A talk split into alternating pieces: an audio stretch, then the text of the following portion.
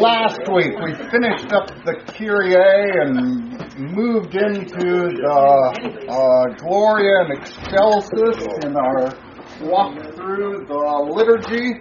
We saw that uh, the pastor begins with Luke 2 Glory be to God on high and on earth, peace, goodwill toward men. Uh, there is the response of the people uh, the glory is an attribute of God, and so we praise God in His truth. He promised to send us the Savior, and uh, now with the angels announcing to the shepherds, uh, the glory of God has come true. The uh, one who is to be the male child that would crush the head of the serpent is here.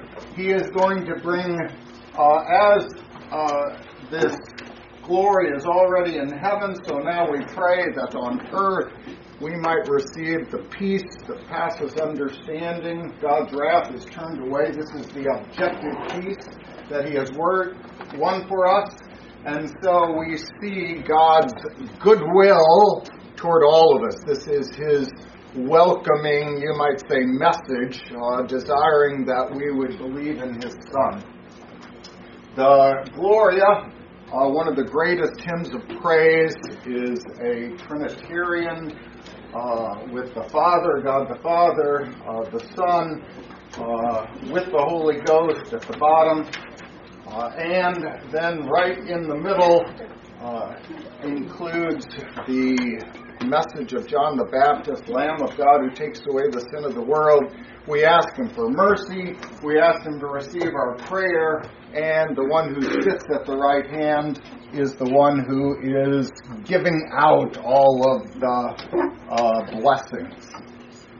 I think I think it's important for us to remember that these are all basically statements of fact. It's what's going on. It, it, it, these are not things we wish for; they're things we already have.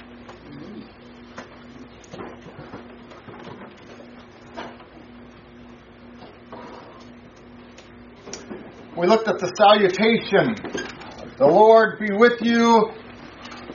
And with your spirit, we called it the little ordination. It is an acknowledgement at each point in the liturgy when something new is going on. Um, uh, the pastor comes saying, uh, Here, the blessings of God. And we say to him, Yep, you've been given the uh, uh Spirit in your ordination. As Jesus breathed on them and said, Receive the Holy Spirit for the purpose of preaching and teaching and, and praying. And so uh, uh, this salutation here begins the collect and then the uh, readings. We're going to see it happens again in the service of Lord's Supper as well, right before the uh, preface, sometimes at the end uh, with the benediction as well. Uh, we moved into the collect last time. What was this collect? Well, the collect collects all of the theme of, of each service. So we said that there are ordinaries, the glory happens every Sunday. There are propers, the things that change. The readings change. The collect, which is summarizing the readings, it changes. The introit and the uh, gradual, which are Psalms, they also change and they go back and, and also are intended to uh, put in our lips songs that go with that theme for the day. We even said that there are times in which the introit, the very first words of the introit, the antiphon, they actually are the title for the uh, Latin title for the Sunday uh, because they all go together. All right uh, when we come together, uh, we come to ask God for things. There's only there's only two ways to look at this. Uh, if we're going to talk about a divine service, it can either be my service to the divine, to God, or it can be God's service, the divine service, to me. Well, God is coming, and through His Word, and through His sacrament, and through His preaching, He is serving me. What do I do? Well, I receive what he has said, what he has taught us, and then I ask, uh, the prayer is my response to what uh, God has said to me. I want to give you these gifts, Lord. Yes, uh, uh thank you. Uh, we ask Him for. This collect is, you would say, put together by the church. It's stuck right before the readings so that we might have it in mind, just like an antiphon goes before the psalm and after and kind of lets us, what are we thinking about? Ah, this is what we're thinking about. I showed you that there is a structure to the collects, all the collects in the church, not just the ones that are, are set up for the uh, for the service. Uh, this particular uh, book goes through and talks about five parts. They put the invocation, the antecedent reason, C, the petition, uh, D, the benefit desired, and uh, C, the doxology. And then it kind of put it together. Um, I have always kind of simplified it a bit. Uh, there's three things. Who we talking to, the address, what are we asking for? And then finally, this ending, um, it, it's, it's no different from a, uh, a letter. Dear Susie, here is the things that I'm saying to her, and at the very end I go, Sincerely, Michael Henson. Um, this address, O Lord God, uh, give me my daily food uh, amen, or through Jesus Christ our Lord, amen. That's the termination. That's the, the ending. We know that I'm, I'm done uh, with it. There are two parts that kind of go with it. I have an address, who I am talking to, and then we go, well, what's the rationale? Why am I talking to God about this? Um, which takes us back to the Word. He has given us a Word, and therefore we know that we can ask Him for that. Often this will be a biblical citation, this will be kind of the reasoning that, that you are asking Him for that, and it, and it might change the way we, we address uh, God. We'll go on in it. We'll ask God, we'll petition, we'll beg Him for things, and sometimes we ask, tell Him why we want this particular benefit. Uh, why, why, why am I asking? Because it will benefit in this way. Luther uh, explains to us the Amen that has become quite common. It's a Hebrew phrase which means I believe it or yes, yes, it shall be so. If our prayers are based on the Word of God, we know that we can confidently say, Amen. That is, I believe that God has heard my prayer and that He will provide uh, as we have asked based upon the Word of God. So those are uh, the three parts. Let's give an example. If we are uh, going to have a prayer for marriage, um, the address. Who are we going to pray to? Obviously, we could pray to uh, our Heavenly Father, Lord God, uh, um, oh Jesus Christ, sure, of course. But we, we might get a little more specific. We might pull out a, a title or an, or an explanation.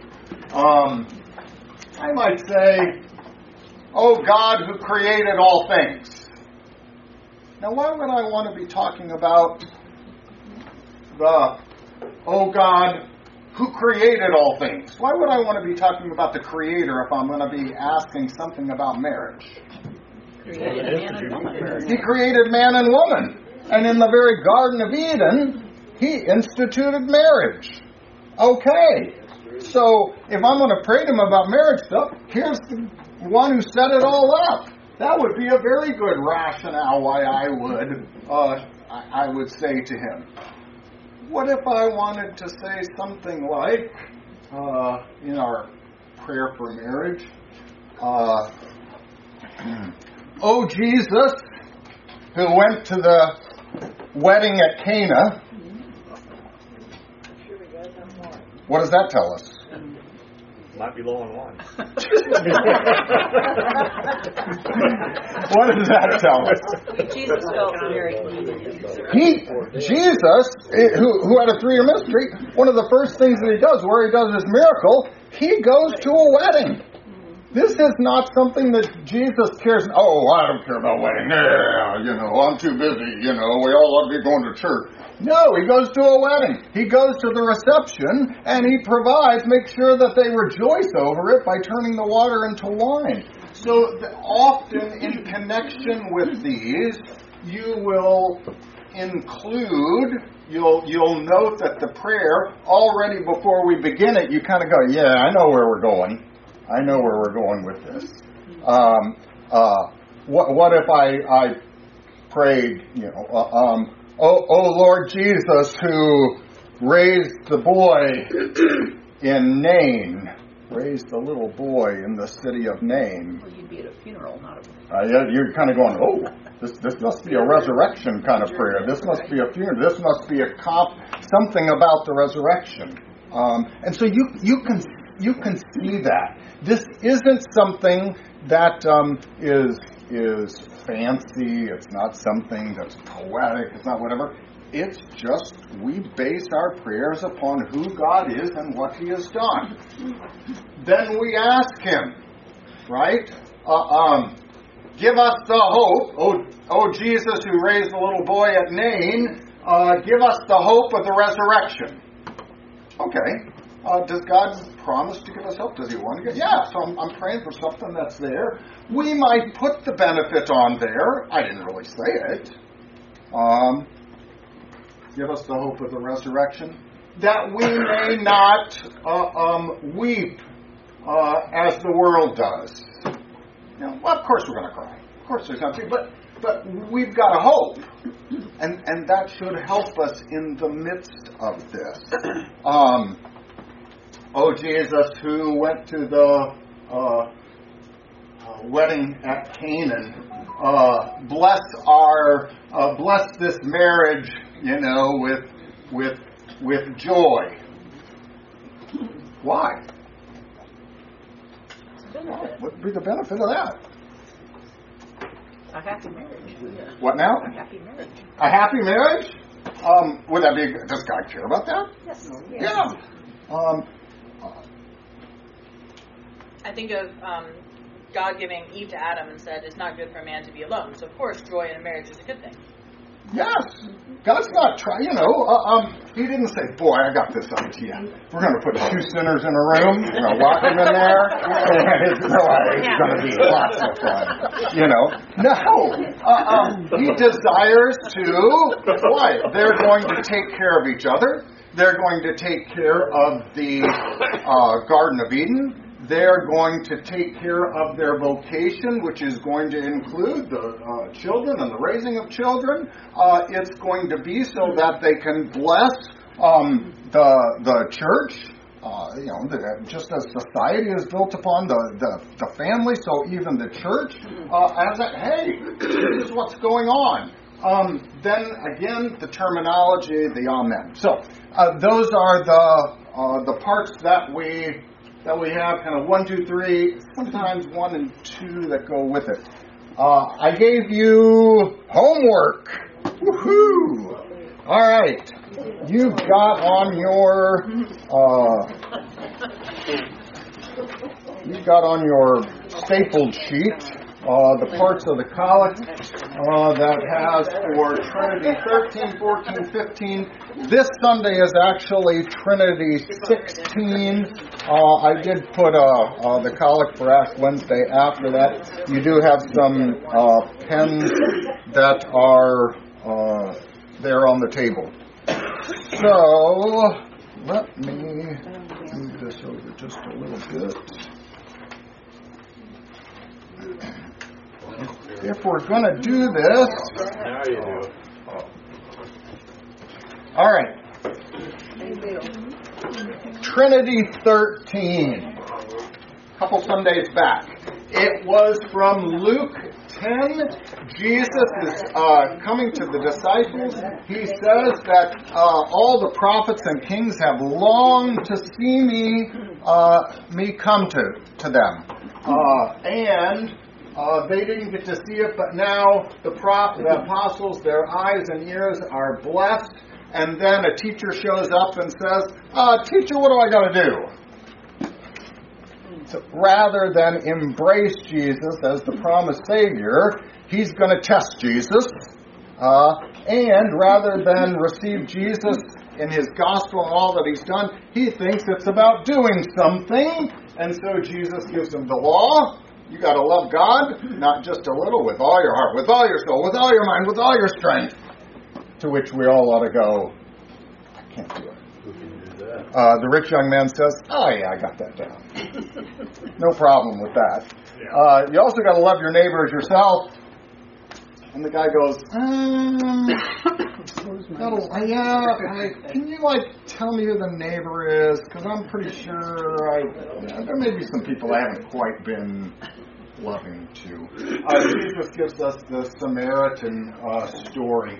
Uh, the epistle that kind of goes with it, uh, we're going to see, talks about uh, the promised seed, Jesus who was to come. Uh, you can't undo a, a, a testament, a, a, a last will and testament. When Jesus comes, here's what he's giving. Let's go to our prayer. Um, oh, where is that? There it is. Trinity 13. Um, Trinity 13. Who are we talking to? Almighty and everlasting God. That's who we're talking to. That's who we're addressing. Uh, the one who is almighty and the one who has been from the beginning even to the end. What are we going to ask for? Give unto us the increase of faith, hope, and charity. What's charity? Love. Love. So, what do we have in the text? You needed to love God, you needed to love your neighbor. What did we realize? Already the collect is letting us know where does this love come from? God, because we don't do that ourselves. It's got to come from God. We're asking Him. And the normal way that He does it, it always works in this way. You can have love without faith. And once you have faith in Christ, it gives you the hope of eternal life. And now you can give of yourself and return charity or love. The collect's already letting us know. Um, uh, even before we get to us, we need more love. And then we get to the reading and kind of go, oh, yeah, yep, exactly. But that's not all. This one uh, uh, then goes to talk about what's the benefit that we may obtain that which thou dost promise. What does God promise? To do what we're asking for. you know, Faith, hope, and love. faith, hope, and love. Um, that's what He's promised us. Um, and so, like this prophets and kings, He had promised, "I'm coming to bring you salvation." Um, great. Next thing, make us to love that which Thou dost command. Oh, God actually does command in this text. He commands us to love God and love our neighbor. Guess what? We, we, uh, um, now, not only do you need to give this to us, but make us to love the commandments. Ah, help me so that I want to love God and I want to love my neighbor. And then there is the conclusion. It is the normal, longer one through Jesus Christ, thy Son, our Lord, liveth and reigneth with thee in the Holy Ghost over one God, world without end. Um, that's Trinity 13. Trinity 14. Trinity 14 was the ten lepers. They come to Jesus, they cry out, they ask for mercy. How many does he heal? All ten.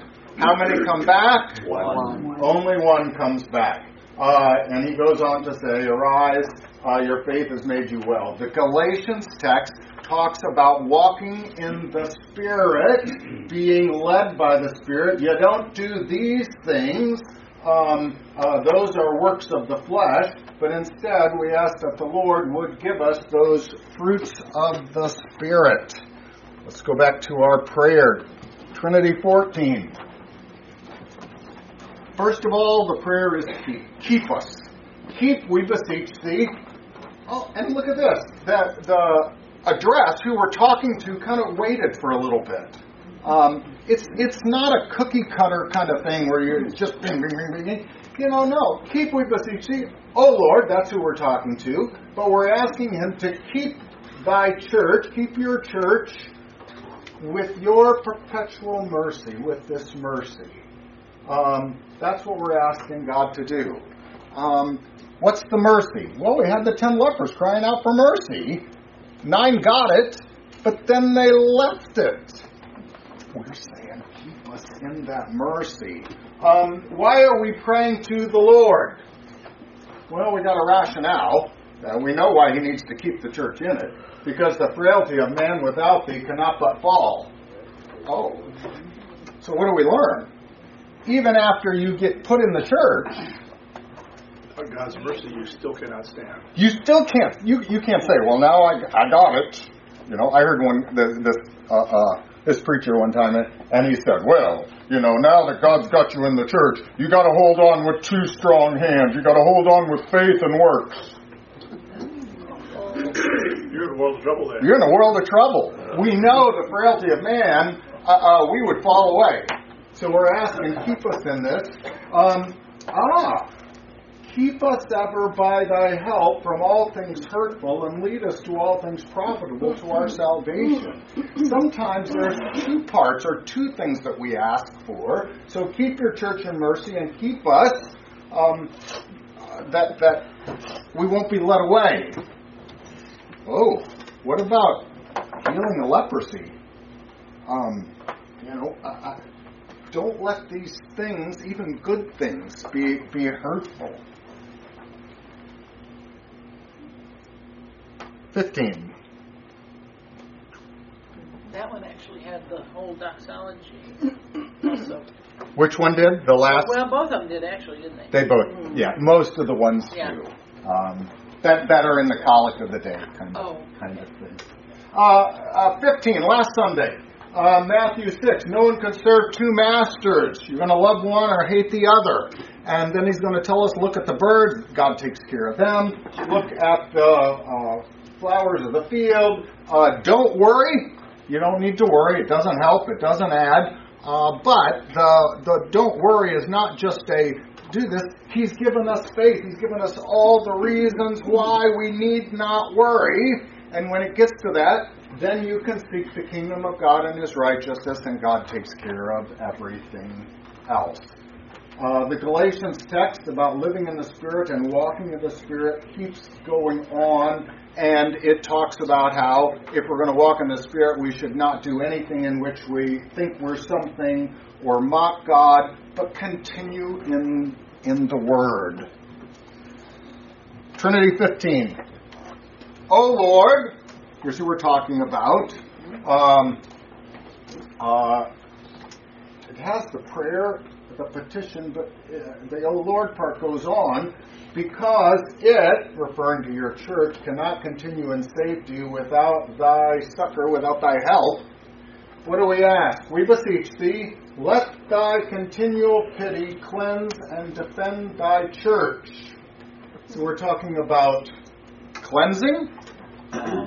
You're never quite done with cleansing. There's always going to be a, a, a continual cleansing. Uh, God also has to defend us, uh, lest worry, lest these things take us away from His church, um, and preserve that church evermore by Thy help and goodness, so that we have a place to receive the righteousness of God, to seek that, that as He is giving it to us um, and know that it is by God's help and goodness. We saw all the goodness. He takes care of the birds. Of course, He's going to take care of you. He takes care of the flowers. Of course, He's going to take care of you. Look at all that He has done for you. And so we kind of see how it, it pulls together, it, it collects it. 16 is for today. Uh, today we have Jesus going into the city of Nain. He's taking a little boy uh, who is being carried out. Uh, his uh, mother, that's his her only child, her only son, and her husband's already been carried out, and he has died. She is a widow, and so he comes to her and says, "Do not weep." He also uh, uh, raises him from the dead. Uh, this is complete. There, there is nothing that goes before. She didn't ask him. We, we don't know any. It's just Jesus walks upon this, and the only motive, the only thing that we see in this is Jesus looks at it and has compassion. Um, uh, his compassion, and he provides the response of the people is that this is the great prophet who has come, and this is God who has come to uh, help his people, and, and the message goes out. 16. Um, this one only, it doesn't have a rationale, it doesn't have a benefit kind of thing that goes with it. It's a little bit, um, oh, I didn't give you the, uh, the epistle. Um, the epistle is from Ephesians chapter 3. And this is where Paul is telling them, I have suffered on your behalf, but, but don't lose heart.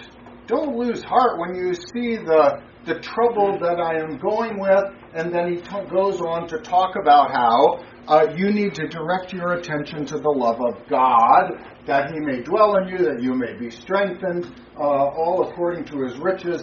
Um, you may not know all this, but you've got that which passes the knowledge. Uh, uh, passes the knowledge, and you are filled with, with all that God is doing. All right, now to the uh, uh, prayer itself. Lord, we pray thee that thy grace. What's grace? Undeserved love. Something for nothing. Something for nothing, yes, absolutely. Undeserved love, something for nothing. This is what we see when Jesus comes. He, just out of, you know, his own compassion and mercy, may always go before and follow after us. Go before, follow. Out. I mean, this is kind of a defense. This is someone, and and and and and also it shows us that before there can be forgiveness, salvation, God has to come with His grace.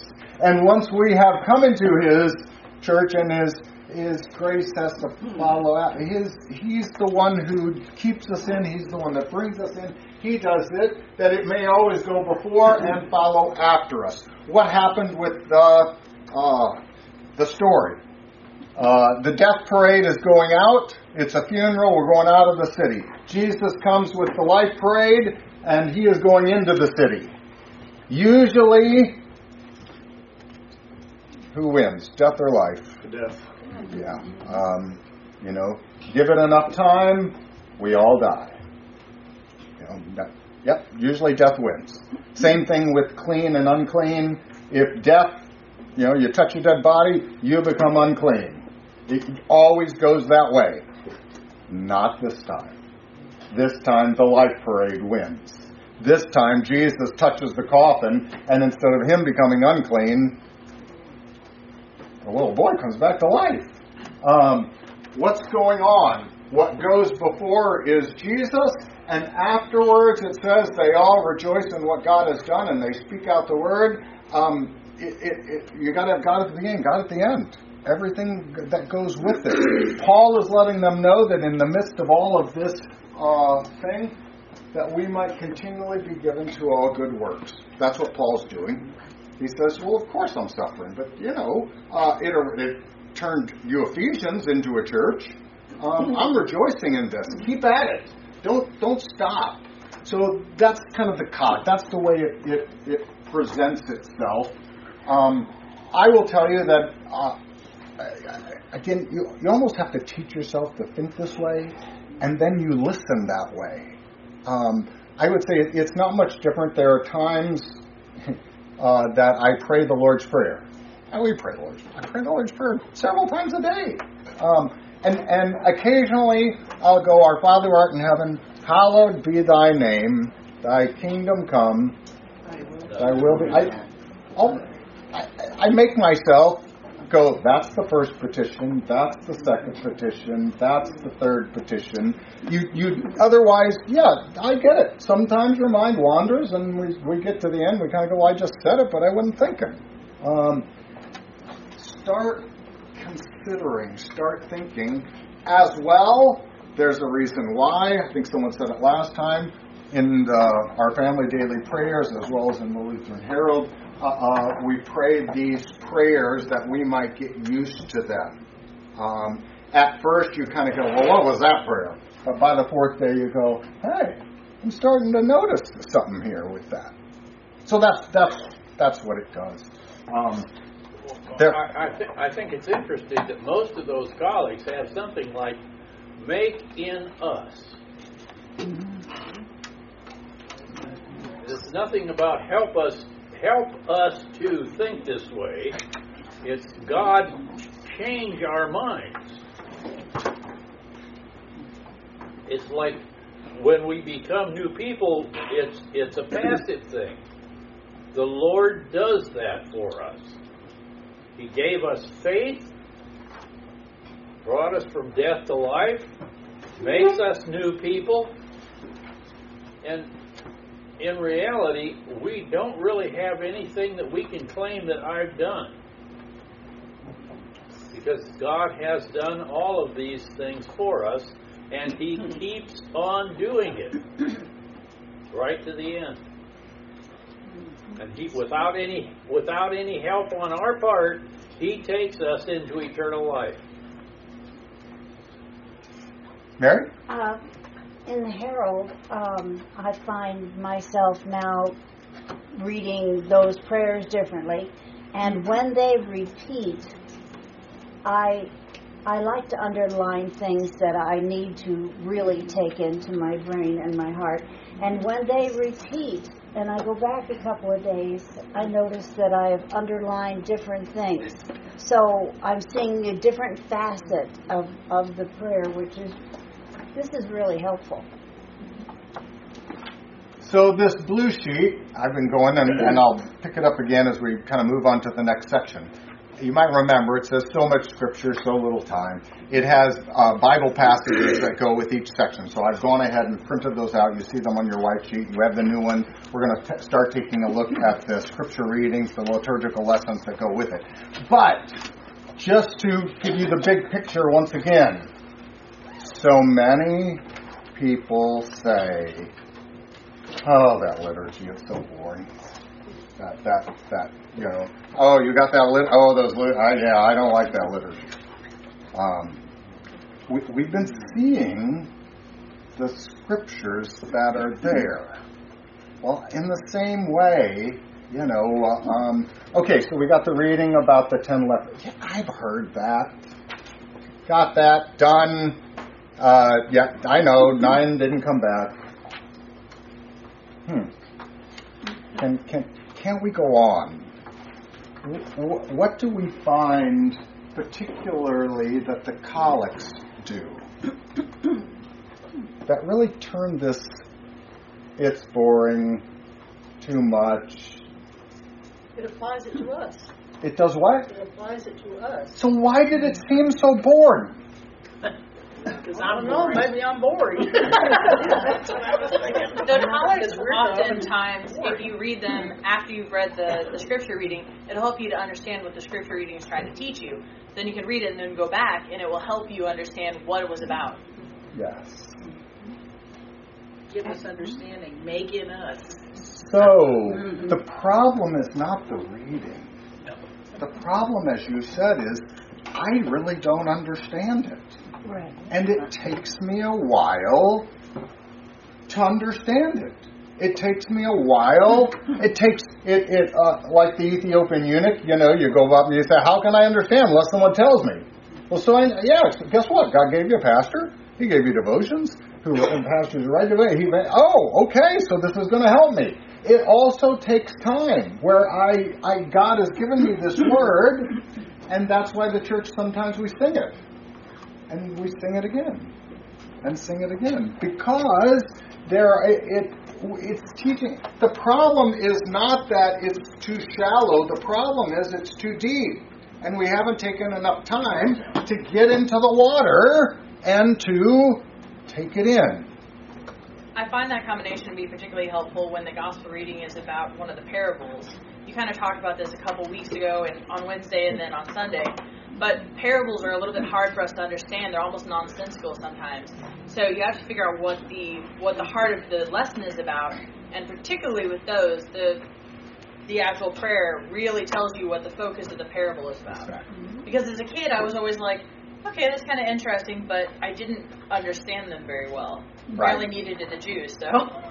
Right. So you know, um, so you build upon rock or you build upon sand. You know, you kind of go, okay. So what's the point of this? You know, I mean, yeah. I mean, is is this about building? Is this about? Um, and so yes, uh, it has to teach us or tell us. Anita, did you have a? Brian. It seems like each of these have law and gospel, and depending on what's real going on in my life, I guess I always get smacked in the head with the wall. and then the gospel's right there in the collect also. It does. It does seem to do that. I would agree. Um, in other words, it it pulls out the problem, the human problem, and then addresses it because we're asking. So to go back to our divine service, what's going on?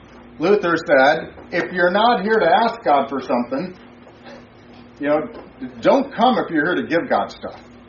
Uh, you know, God's got all He needs. He doesn't really need. Um, but if you come here to receive what God's giving out and to ask Him for the things that He's given, yes.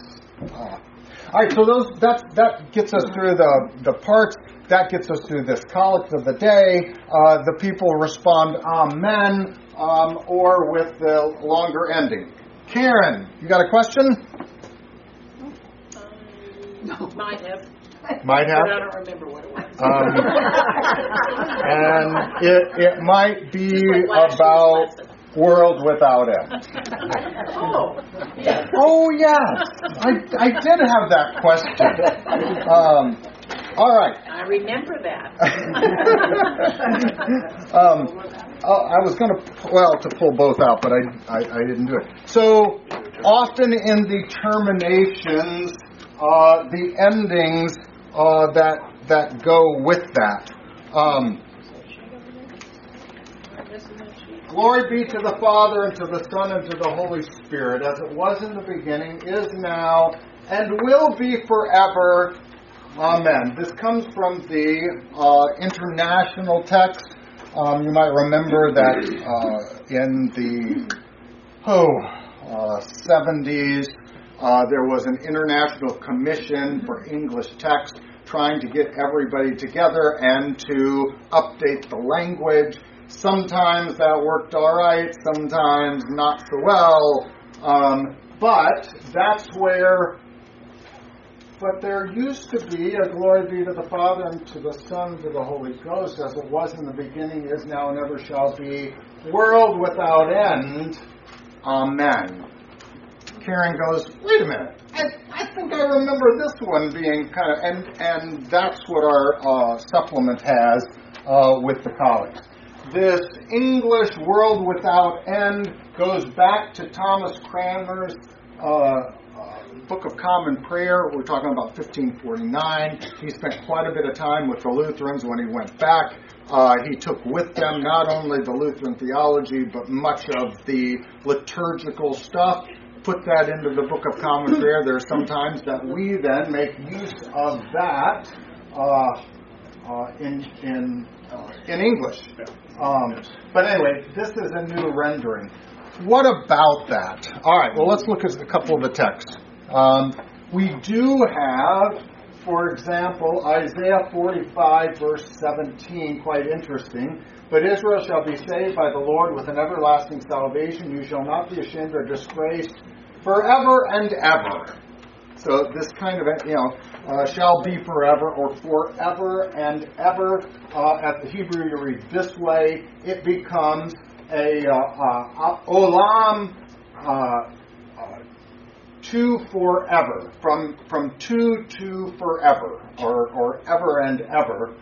Uh, the uh, King James had uh, uh, translated that world without end. We see a similar thing in the Greek. With, for example, I got Ephesians 3:21. The King James has world without end. Ephesians 3:21 in the New King James forever and ever.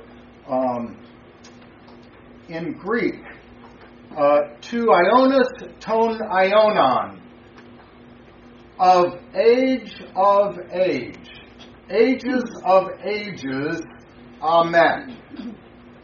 Literally, it is the ages of ages. What is an age?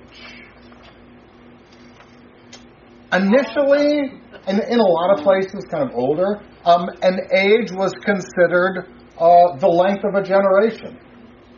Um, now, you know, we might say, well, 100 years. Well, they didn't live 100 years. You know.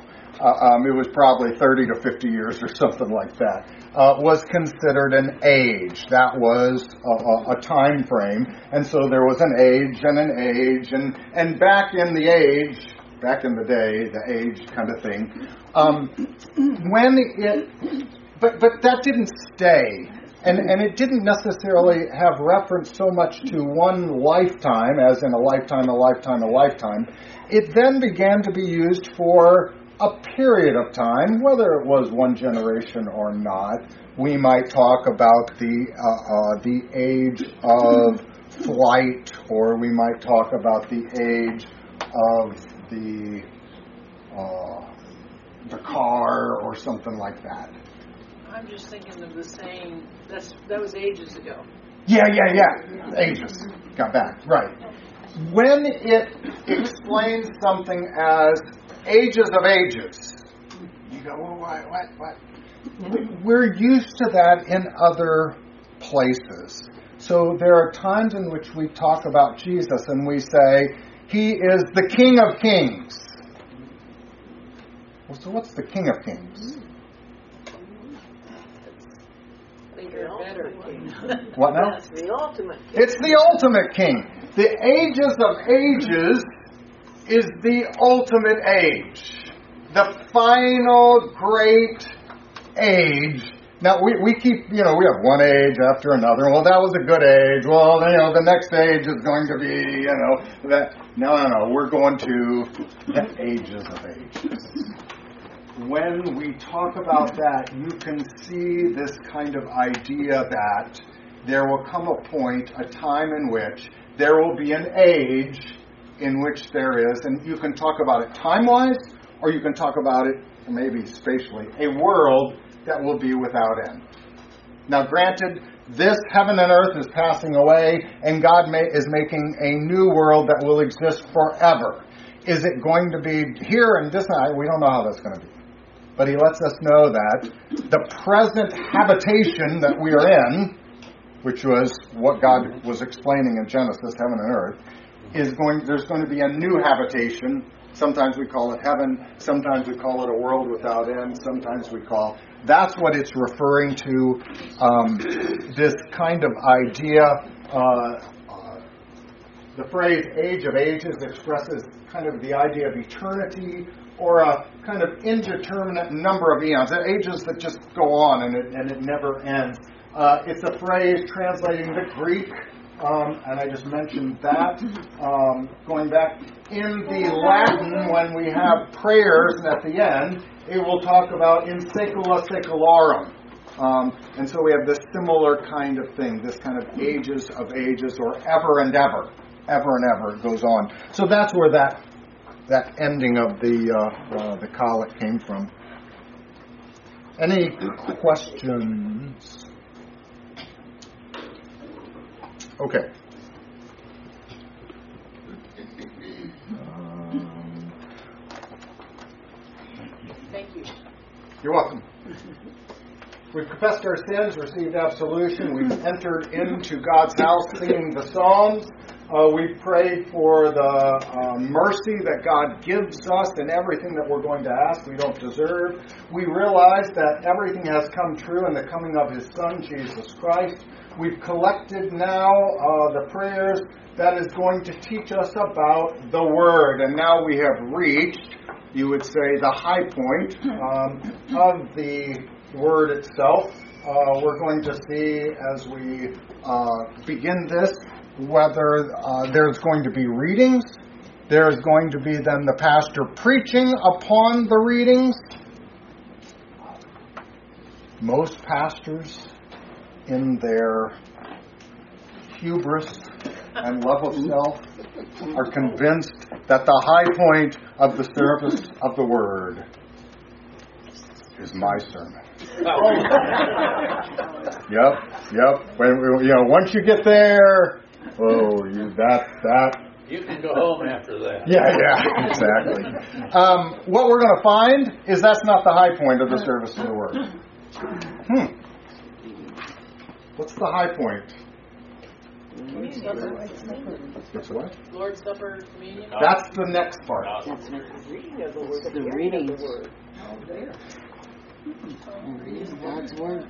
The reading, the hearing of the word. We're going to have the word. Not, not panicking.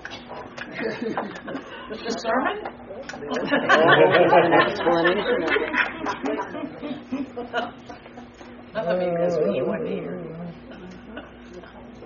The Lord's Prayer. Get out your white sheet. Liturgy of the lessons. Let's take a look. Um, in this this one that has so so much scripture, so little time. Uh, it has a section that's entitled the lectionary. Uh, the lectionary itself, it's it's it's readings. Um, it cites a couple of passages. Acts 15, verse 21, uh, as Paul is preaching and teaching concerning this, he says, For Moses has had throughout many generations those who preach him in every city, being read in the synagogues every Sabbath. You need one, Mary? Yes. Um, what do we find out? There were synagogues. What happened? The Jews went out from Jerusalem. There's only one temple. That's the place where the sacrifices are. That's where the place that God had promised. But as the Jews went out, they said, we need to have a place for the hearing of the Word of God. And that's what a synagogue was. It was initially just a place for the reading. There were not sacrifices, there were not, you know, uh, other things, but this was a place where you would have uh, the uh, the reading of the Word of God.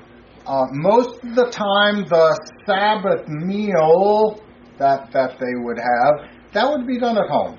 That would be done at home. But uh, um, as things moved on, whatever. But we find that there was a reading of Moses. Moses wrote the first five books of the Old Testament Genesis, Exodus, Leviticus, Numbers, Deuteronomy. There was a reading from Moses every Sabbath day. 1 Timothy 4.13, uh, Paul is telling his uh, pastor Timothy, till I come, give attention to reading, to exhortation, to doctrine. Uh, the reading of the scriptures is the job of the pastoral office. This is your job. Now, granted, it may be that at home you've got your little family, and here's the head of the household or whoever grabs this. You know, uh, uh, if father's not there, mother grabs and says, "Sit down, kids. We're going to have a reading." You're going to read. Here is the family of God. This is the time, just like when it comes to preaching, we don't say, well, who wants to preach this morning? We also don't kind of go, well, who's going to read? You know, like that's a little thing or unimportant. Um, the uh, uh, one of my kids, I can't remember who it was. I don't know if it was Eric or whatever, but, but went to a, a, a church, and and he said they had a uh, they had six pastors sitting up front.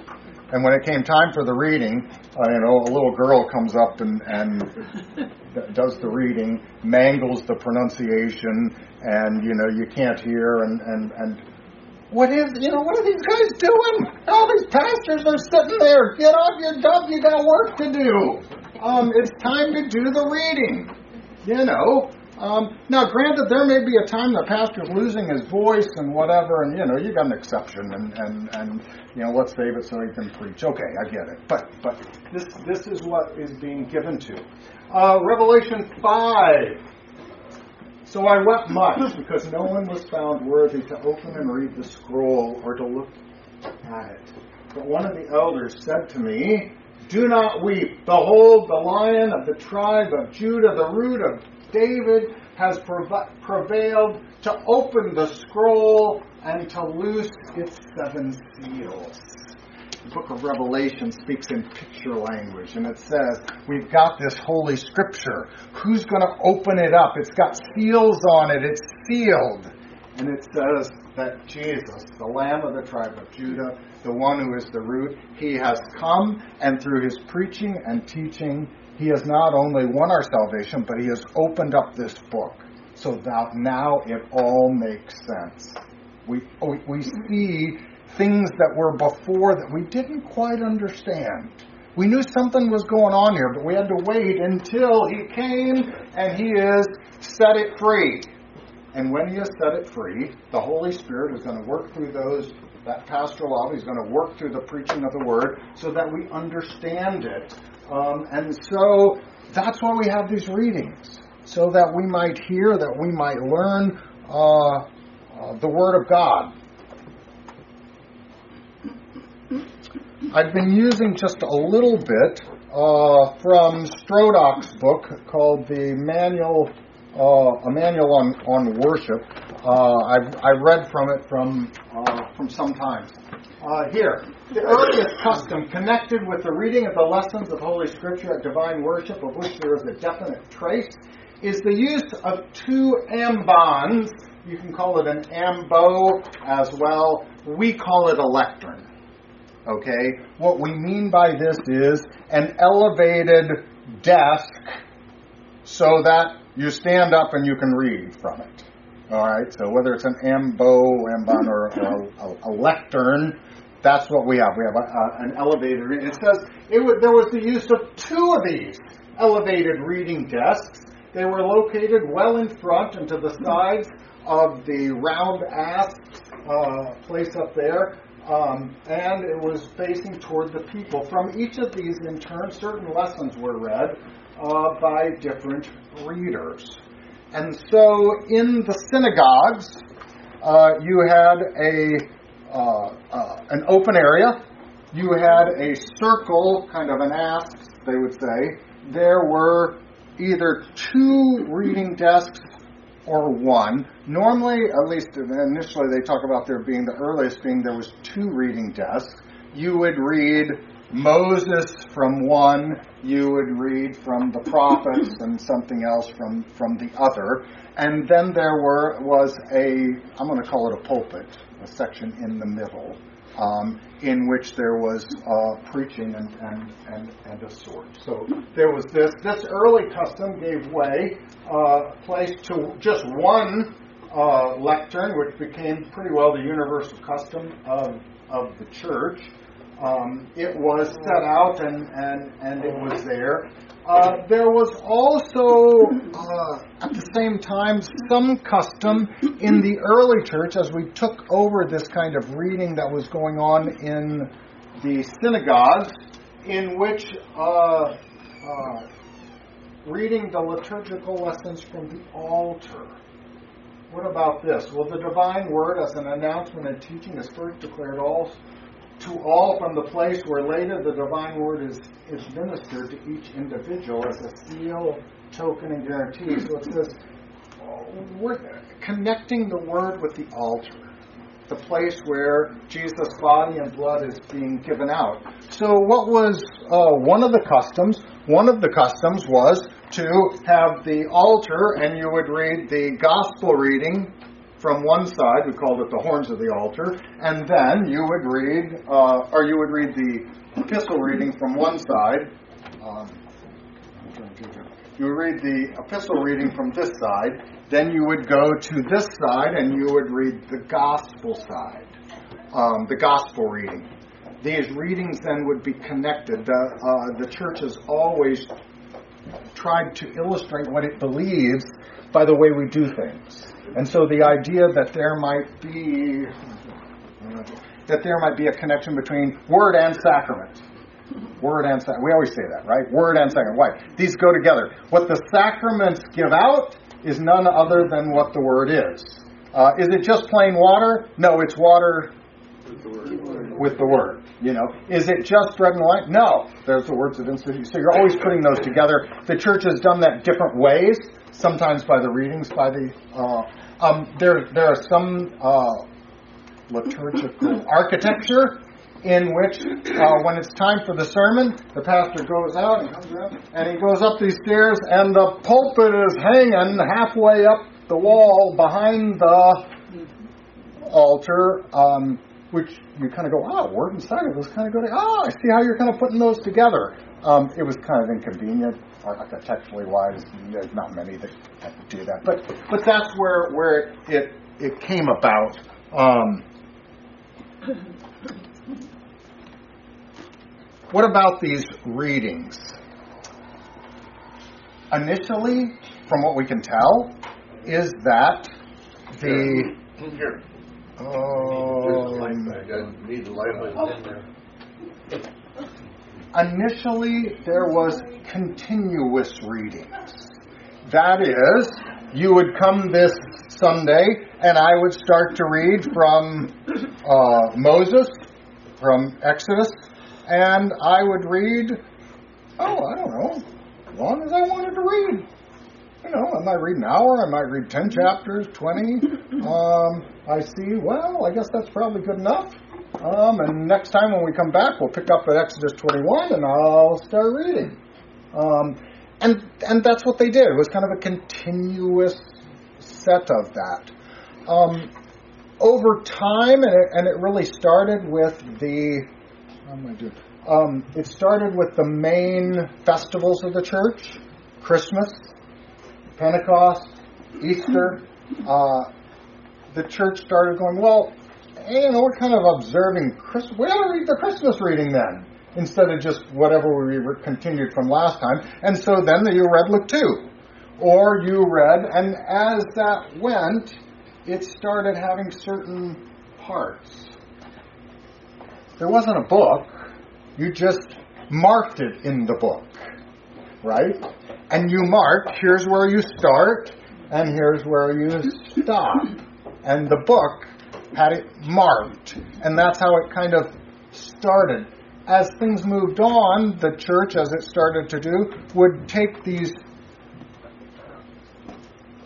copes, is what it was in Latin, from which we get the word pericopes, pericopes, snatches these parts out and put it in a book so that it would become a little bit easier to find and a little bit easier for the pastor to read. And then they grabbed an epistle reading that went with the gospel and they put those together. And so that's the way uh, it kind of went. Uh, the earliest service books merely contained an indication of the lessons. They would give you a catchword or phrase where it began, later an indication of the beginning. Uh, this is actually where you have the beginning of the chapters and the verses that we have in our in our scriptures. It came from the liturgical lessons. Note, the book of the liturgical gospels very anciently were called the Textus. Oftentimes it was not only richly, beautifully illuminated, that is, with picture at the beginning or with the uh, first letter, uh, but it was most wonderfully bound with precious metals and precious stones being used for the embellishment of the binding. The finest and most valuable form was none too good for the precious word. At times, these books would rest upon the altar at celebrations. In some other cases, they would be carried to the altar in procession, attended with every mark of honor and reverence. It's very easy to find the natural genesis of many of the existing ceremonies of the church when one views the deep expressions of spiritual life, as for example here, and at the rising of the reading of the gospel. So, what do you think? Should we have a book that's a little bit fancier than any of the other books? Hey, we do. And when we go to get the book, you don't go and grab the book and go. You know, uh, uh, we have the acolyte hold it. We have we're, we're, we're treating this word of God as from which our faith and everything comes. So you can see how this uh, uh, this treating of the word and in particular, as we go through, we're going to be talking about already, early, early on, apostolic constitution, probably second century, there already was rising, standing up. Um, you, you didn't have pews, you didn't have whatever. You had an open area, they sat on the floor. But when it was time for Gospel readings, yeah. the sermon, No. The reading of the. Old Testament, no. Epistle, nope. Gospel readings. When it's the gospel, whoa. You know, there's a procession, there is attention, there is standing up uh, uh, for this, there is rising, there is going to be things that we say before and after it. Everything points to the most important part of the service of word is the gospel. Next time we'll tell even more why that is the highlight and why it is so important and why the church, even to this day, draws everything to that gospel. Um, Pastor, you're second. Gospel comes first. Let us pray. Heavenly Father, you have generously given us your word. Direct our hearts and minds that we might meditate upon this word, that we might squeeze every drop of, of meaning uh, that you have placed there for us. Not only uh, the showing of our sins, but particularly the hope, the comfort of our Savior Jesus Christ, who had compassion on us. In his name we pray. Amen.